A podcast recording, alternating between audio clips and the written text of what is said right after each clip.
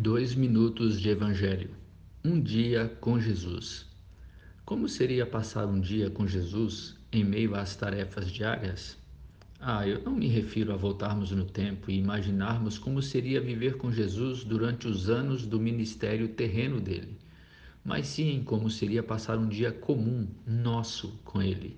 Poderia ser hoje mesmo, neste dia que está começando.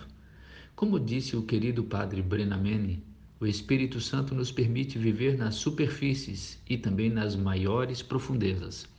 Podemos realizar todas as atividades mais comuns e as mais complexas, estando presentes e atentos às nossas responsabilidades diárias e, ao mesmo tempo, fazermos Jesus participante, silenciosamente, de cada um destes momentos. Ficamos na superfície, cumprindo todas as nossas atividades e responsabilidades diárias. Participamos de reuniões, tomamos decisões, planejamos a vida como pessoas comuns, sem afetações religiosas de alguém que tenta manifestar publicamente sua comunhão com o Deus da religião cristã.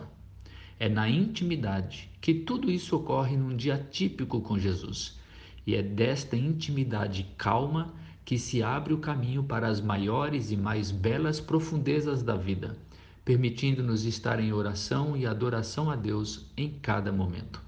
Conversamos com Ele, dedicamos cada momento a Ele, rimos, choramos, adoramos, tudo na presença dEle, num dia com Jesus. Nossa mente poderá divagar e fugir por causa de certas atividades estressantes, mas então, com toda tranquilidade, voltamos para a intimidade com Jesus, percebendo que Ele está ali, conosco, apenas observando e rindo. E então, você ri de volta. Eu sou Adailton César, apenas um discípulo de Jesus.